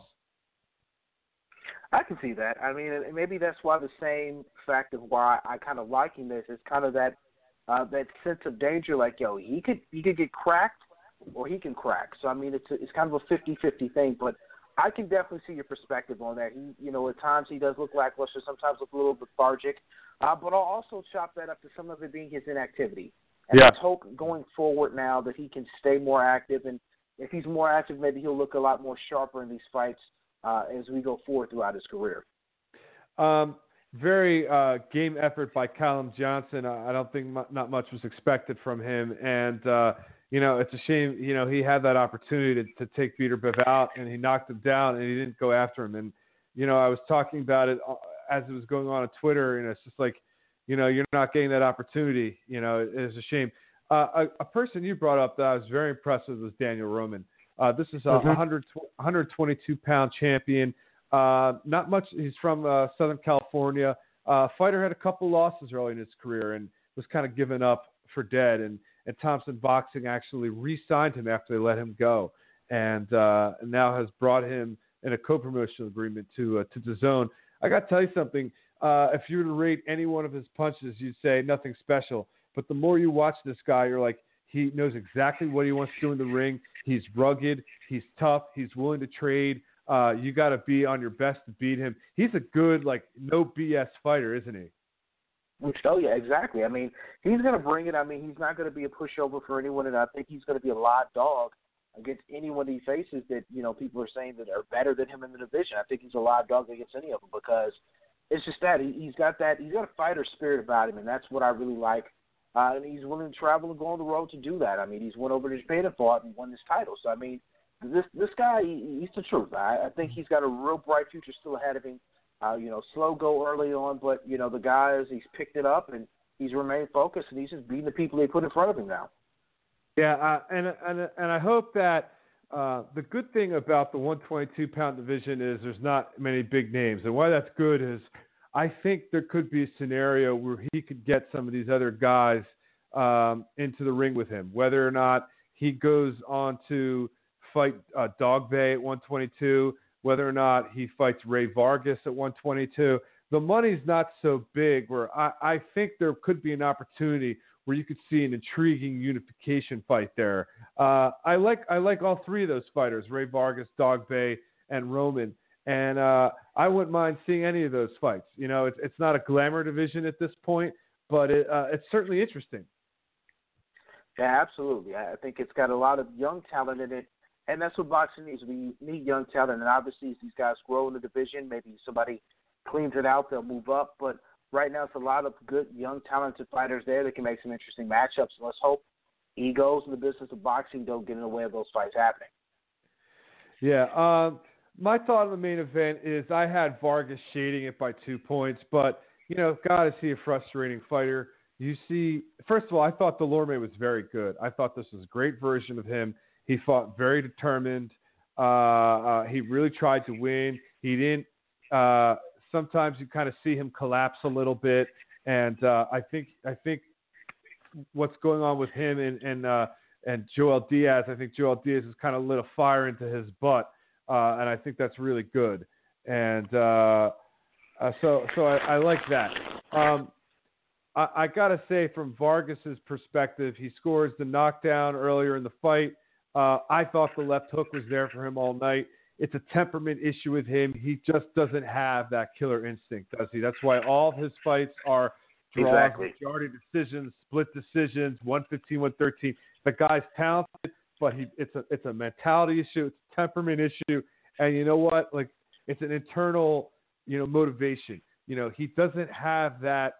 I thought he let the fight slip away against Broner earlier in the year. Uh, this is a guy who can compete with the best in one forty-seven. But it's not a guy who has whatever it t- whatever it is to get him to that next level. It's almost like he's scared to step on the gas when he really needs to. Uh, we saw that, you know, maybe the the biggest fight that I can point to when he didn't really step on the gas is uh, his loss to uh, Timothy Bradley. You know, he could have stepped on the gas a lot sooner than what he did, and you know, he ended up putting it all in the twelfth round, almost scoring a knockdown, but. Where was that at the other eleven rounds? I mean, he, he sometimes pauses. Um, he kind of gets a little bit too um, complacent, and I think that kind of happened with him in the Dulorme fight here this past week, and I think he got complacent uh, with the early knockdown and just never really kind of pressed the issue going forward the rest of the fight. That led Dulorme close the gap, and he was able to get the draw. Yeah. Um, did you score the fight, or, or, or... You know, how do you I think? didn't sc- I didn't really score the fight, but when the scorecards were read, I I had no beef with the draw. I honestly thought Vargas probably could have won by a point or two. Um, kind of with you, I think it you know max two points. Uh, but I had no beef with the draw just because I didn't think he really he didn't he didn't step it up. You know, back after the fight, I think he could have did a lot more uh, to to kind of separate himself and extend that lead, and he just didn't do it. Uh, I got to ask you one thing because I think you made a really good point. Um, You said that the show looked good, right? The production values were good, mm-hmm. right? We we saw this. It seemed like a a professional uh, event, right? This this this looked like a, a good atmosphere. Why were they able to get it right in one year and E S P N hasn't been able to get it right in twenty-five years? Why when I watch E S P N, does it still feel like a public access channel watching boxing? Like, it doesn't seem like so hard, right? Like, why why is it so fucking hard for these networks to, like, get decent sound? And actually, like, have cameras that make it look professional, like they do other sports. Like, I don't understand why DAZN was able to figure this out, and E S P N still has yet to.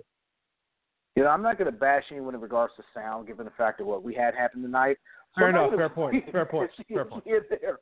But but I, I get your point. I mean, a lot of it, one thing that really makes me kind of scratch my head in regards to E S P N is you, you got to look at even the bigger picture of that, Adam.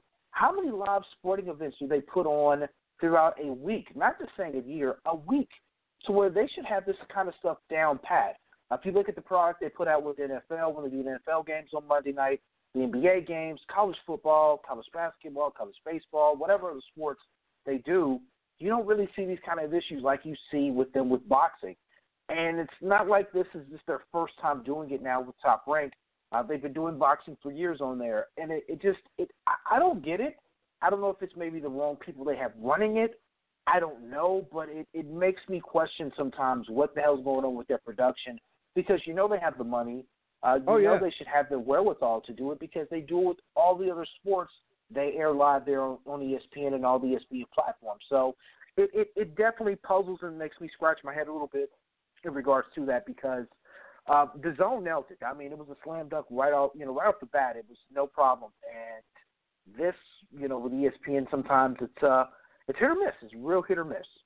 Yeah, and it's like E S P N spending billions on other sports. Like, they're flush with cash. Why can't they just invest? Anyway, a side rant. That's fine. Um, all right. So I thought it was a very entertaining card in general. If there wasn't uh, a great headliner, as a as a as a follower of the sport, as someone who's a fan, I felt like nice show. You know, good first job. Unfortunately for them, it looks like their second show is is, is going to be a far uh, less of a of a big deal now that Saunders is out. But you know what? That's the breaks. That's the sport. Uh, they are going to have a title fight uh, on the undercard with Tevin Farmer as well. So they have a couple of shows I think they're going to announce uh, in the next week or two. So anyway, a good start for them. Uh, Brandon, I wanted to make sure uh, before, you know, the time has come to, for the show to officially end and not unofficially end, um, that you got a nice M M A rant out, because uh, as all we've all seen, chaos ensued. After Khabib wins, he's jumping out into the, the stands. People are jumping into the ring to sucker punch McGregor. Chaos, bedlam, dogs and cats living peacefully together. You know, uh, take it away. All right. Now, let me first kind of set the stage for this. You know, Dana White was very vague in regards to his comments, uh, in regards to what they're going to do with, with Khabib Nurmagomedov. But what I want to do is I want to take our listeners back to something back in May of two thousand ten at U F C one thirteen. Now, the U F C's had something crazy that, like this happened before, um, and this happened back in two thousand ten where Paul Daly, after his fight uh, with a fighter named Josh Koscheck, uh, he sucker punched him. He sucker punched him because he lost, and he pretty much got dry humped for three rounds. He was frustrated, so he sucker punched his opponent. Now, I want to listen. I want you guys to listen to the energy Dana White had for Paul Daly after Uh, Paul Daly sucker punched this guy after the fight. This shit, if he's the best one seventy pounder in the world, he'll never come back here again. We're talking Paul Daly. Yeah. You're cutting him from the U F C. Yeah. He'll never come back. I'm, I'm probably the most lenient guy in sports, and this is probably one of the most lenient organizations. And I, uh, you know, we're all human. We all make mistakes. Things happen. There's no, there's no excuse for that. We're, these guys are professional athletes. You don't ever hit a guy blatantly after the bell like that, whether you're frustrated or not. And, and it was probably one of the dumbest things I've ever seen, because he is a talented guy, and he is one of the best one seventy pounders in the world. And I was actually impressed with his takedown defense, because, you know, there isn't wrestling in England. He's obviously been working on his wrestling game, and it was just, he's beat all the top guys at one seventy pounds, comes in and faces Koscheck, who's a, who's a good fighter, and hung in there. You know, the stuff like the eye gouging, the hit after the bell, all that stuff, that will not ever be tolerated, and, and he's done. He'll, I don't care if he fights in every show all over the world and becomes the best, and everybody thinks he's the pound-for-pound best in the world. He will never fight in the U F C ever again. Done. So, so that was Dana White here back in May of two thousand ten. You know, he flat out said a fighter is done. And with that being stated, Paul Daly has never set foot back in the U F C ring. And that was May two thousand ten. Now, check Dana's energy here for uh, for Khabib, who actually flew out of the cage, uh, damn near incited a riot in Las Vegas, uh, tried to attack a corner man, then he had some of his friends and fellow U F C fighters jump in the ring and start attacking Conor McGregor.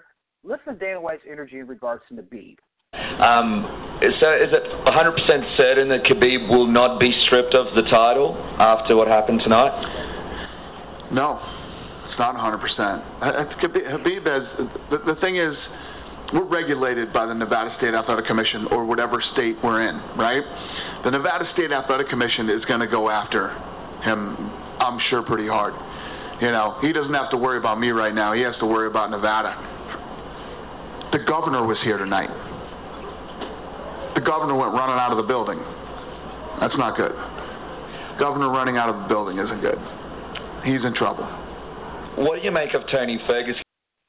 Um, so, so is it one hundred percent certain that Khabib will not be stripped of the oh, title Brandon, after what happened tonight? The thing's still running. There you go. Okay, there we go. I got it up. Okay. So th- there's Dana and White's energy there. So here's my thing, Dana.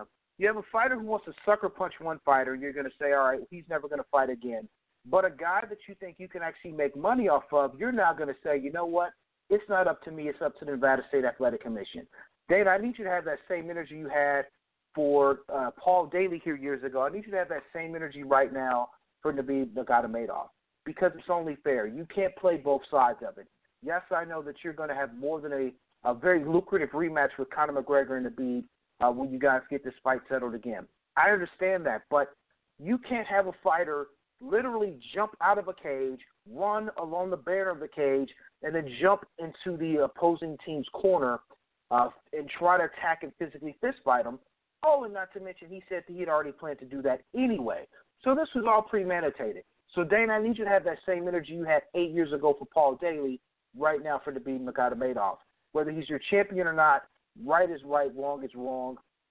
Don't leave it in the Nevada State Athletic Commission's hands and say, well, we're regulated by them and they have to do what they have to do first before I can do anything. And I'm not what he should be worried about. He should be worried about the commission. Again, Dana White, that feels like a cop-out to me. That feels like you don't have that same energy because you know there's more money to be made off of the Khabib than it was off to be made off of Paul Daly. So, so Dana, I, I need you to kind of retract that. I need you to bring that energy back uh, and be uh, an asshole, as you usually are to every, every other fighter, to the Khabib, since he decides, hey, I went inside a riot in Vegas because I don't like how someone talked about my family and my religion. Uh, it's bullshit. It's uncalled for. It's very disappointing, and it put a black eye on the sport here Saturday night. Well, it sounds to me like somebody was pulling his punches, Brandon. He's a boxing yeah. metaphor. Dana was pulling his punches. He's, he's he's a big, tough guy, but, you know, somebody can make a lot of money. The rule. Well, you know, so be it. He's a businessman. Um, well, thank you for that. Um, what else do you want to talk about while uh, we are here? Are there any uh, final parting Uh, uh, thoughts coming up in the boxing world? Anything you'd like to touch on? Um, you know, this weird rumor that's coming out of the Philippines that Manny Pacquiao has possibly signed with with Al Haymon. Uh, it's a fight scheduled for the uh, for January against Adrian Broner. Uh, that fight may air on D A Z N. I, I'm. I, I'm just confused. Now, I read this Sunday after all that happened Saturday night with the U F C. I was I was already in the confused mind state after watching that and then reading that about Manny Pacquiao and Adrian Broner.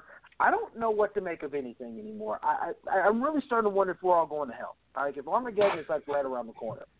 And you know what the weirdest part is about that? I actually like Adrian Broner in that fight. I know I'm crazy. Yes, I'm sober when I say that. But I think, if any, this is kind of a winnable fight for Broner at this point of his career. I don't know. Could be ass wrong. But, you know, I like chaos, Adam. You know, this is all – if, if all this is, is planned, if, you know, Pacquiao having this warm-up fight against Adrian Broner and then part two with Floyd Mayweather, what if Broner was able to pick off that win and, and get that W against Pacquiao? Does that now, now make Broner versus Mayweather? It, it just it, all of this stuff makes my head almost explode, trying to think of all the weird scenarios in my head. And the most important part about this is, if Manny Pacquiao is going to fight Adrian Broner, it's going to be in Las Vegas, uh, what kind of deal has Pacquiao worked out with the I R S? Are they waiting at you know waiting at the airport when he lands in L A X? Right. Uh, talking about, where's our money, bro? Uh, it, it's just I, mind-boggling. You know, if we're talking about, like, that's a, I mean, that's not exactly a garbage fight because they're both kind of on, you know, still on a world level to a degree. Um, I feel I feel similarly about, like, Amir Khan against Broner. I just love that fight so much. It's like, you know, that's going to be one way or another. That's that's going to be an amazing promotion, and it should be a good fight in the ring. Uh, like I like I love that fight because both of these guys are vulnerable and beatable, and I think they should play into each other's hands real well because Amir Khan comes forward, and Broner loves guys like that because he can sit back and counter and, you know, throw ten shots around, and hopefully some of them are big and hurt him. And uh, I, I like I, I hear what you're saying. Like, I will watch any of those fights, to be honest with you. Any of those fights that you mentioned, I'm fine with. Yeah, it's it's. I, I, I, I'm just confused by all of that, and you know, it's. I don't know. The zone may be a part of this. You got Gervonta Davis doing uh, Twitter hashtags Free Davis or Free. I think it's Free Tank. Uh, he wants out of his deal with Mayweather Promotions. Like, yeah, let me know how that works out for you, Tank. Uh, maybe this is partly karma, karma on Tank's aspect because you know he hasn't been the greatest of all human beings, but I. They, they do seem like they're really wasting this guy's career away. I don't know why they're doing it, but, again, it's it's one of those things kind of makes my head scratch a little bit as well. Um, I got to tell you something. So, like, I know we gave Eddie Hearn a little bit of praise, you know, for the D A Z N show, so let's take some of that away because that'd be unfair just leave it out there dangling. Uh, are you comfortable with Eddie Hearn announcing a show that has – Uh, Brandon Rios and Gabriel Rosado as part of uh, the larger attractions of a card? Um, you, you know, you must not have seen my tweet then earlier. I'll put it this way: I have no problem like with Gabe Rosado still fighting. Like if Brandon Rios, like yeah, fine, okay, fine. Like I, I prefer that they didn't. So be it. They're not what they were, but I think this kind of speaks to. Uh, Some rough sledding as the Eddie Hearn has debuted as the zone. I mean, doesn't this really talk about his inability to get premium content to fill up sixteen cards a year? I mean, isn't that really an indictment of uh, his his success? And go to and go to Animal House for a little bit. And isn't that really an indictment of society? No, I'm kidding. But um, uh, uh, but seriously though. Really? You know, you got a billion dollars, you're going to give me Brandon Rios and Gabe Rosado in separate fights? A billion dollars? I mean, it's one of those things to where I can kind of see them maybe doing a, a – do, they're doing stuff a tad bit backwards. You know, for instance, this past card this past weekend, you know, maybe take the Better B F fight off of there, make that be its own headlining fight, or do something because you, you're kind of stacking the cards and multiple title fights on one, you know, on these cards. And then you have other cards, like you said. You know, the, the rumor is Gabriel Rosado versus Luis Ares, and Brandon Rios also being on that card as well. I mean, that's not really that's a a Friday night fight caliber kind of card. Um, I mean, that's a that's a you know boxing after right. and, and kind of card. It's, it's okay for that, right? But we're talking about a billion dollars, the glamour, you know, the glitz. Uh, we're already we're already going to this level. Yeah, I mean, he's going to have to do a better job of spreading those cards out and spreading some of these fighters out in regards to these title fights and, and, and not stacking them all up and having, you know, these big title fights, you know, two and three of them on one card.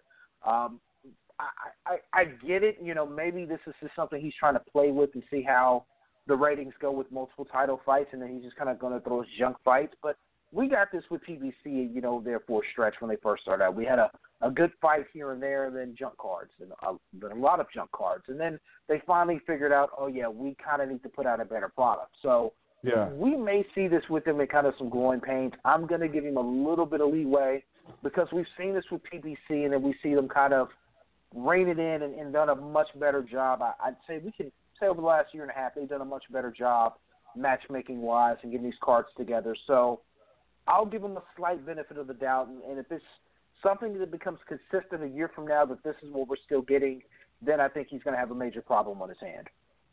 Okay. Good stuff. Such such compassion. I know, I know. I mean, you know, I, I try. I, I try to love my fellow man as as much as I can here in this cruel society we, we live in right now. So um, I try my best. Good stuff. So uh, that's about all I have.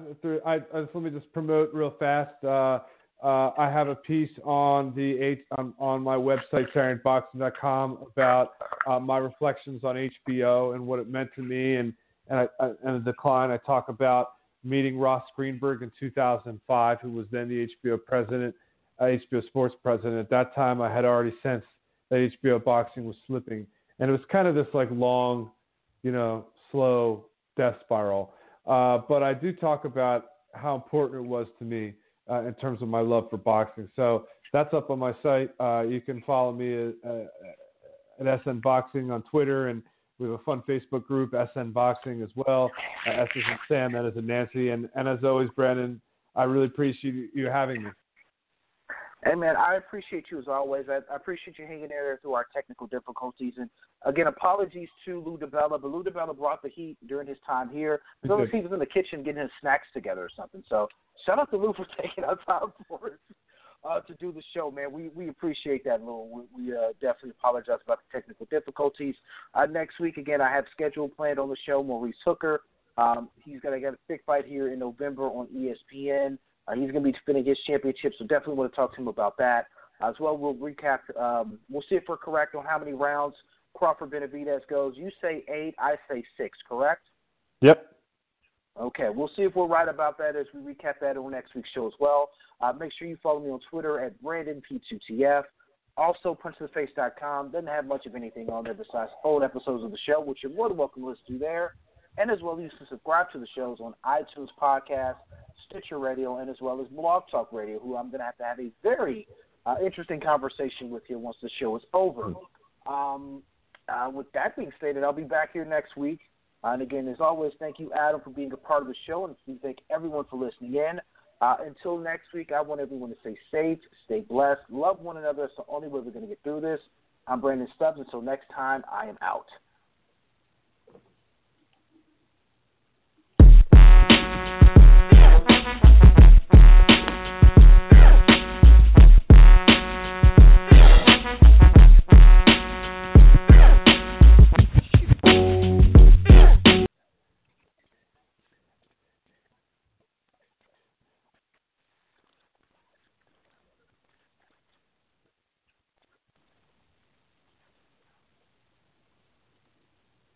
Hi, it's Jamie, Progressive's Employee of the Month, two months in a row. Leave a message at the...